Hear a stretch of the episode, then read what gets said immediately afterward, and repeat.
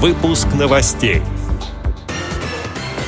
В Свердловской области обсудили вопросы кооперации предприятий ВОЗ с промышленными организациями. В Петербурге прошли общественные слушания по инклюзивному высшему образованию.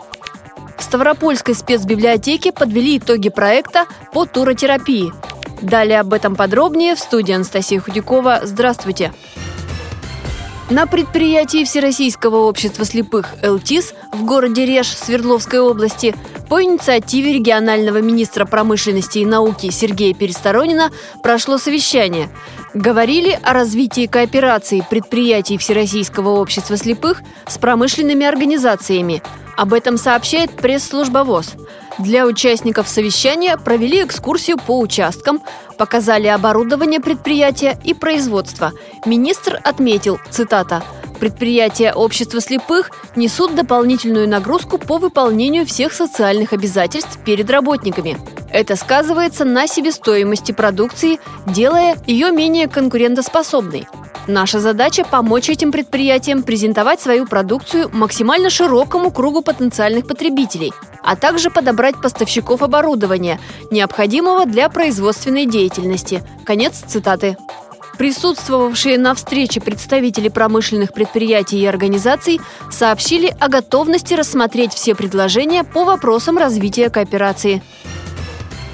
В Санкт-Петербургской региональной организации ВОЗ состоялись общественные слушания. На них собрались люди с инвалидностью по зрению и слуху, представители Ассоциации родителей детей-инвалидов по зрению, библиотеки для незрячих, специалисты городского комитета по образованию и учреждений социальной защиты населения, а также студенты и недавние выпускники вузов, имеющие инвалидность.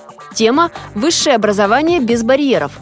Для развития региональной системы инклюзивного высшего образования, считают собравшиеся, необходимо в первую очередь наладить информационный обмен в сфере инклюзивного вузовского образования, совершенствовать региональную нормативно-правовую базу и улучшить профориентационную работу со школьниками с инвалидностью, а также оказывать помощь молодым людям в выборе будущей профессии.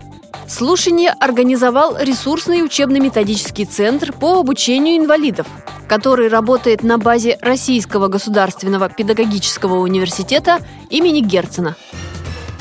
В Ставропольской краевой библиотеке для слепых и слабовидящих состоялось закрытие проекта по туротерапии, сообщила наш корреспондент Вероника Филиппова.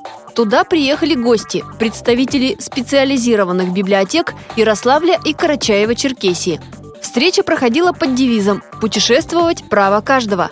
В июне проект стал победителем конкурса грантов Фонда поддержки и развития филантропии КАФ.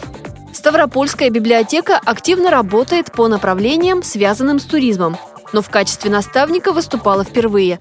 Суть проекта заключается в том, чтобы подготовить для незрячих людей адаптированные экскурсии по городам – эта идея принадлежит руководителю инновационно-методического отдела Ставропольской краевой библиотеки, кандидату экономических наук Елене Лихонос.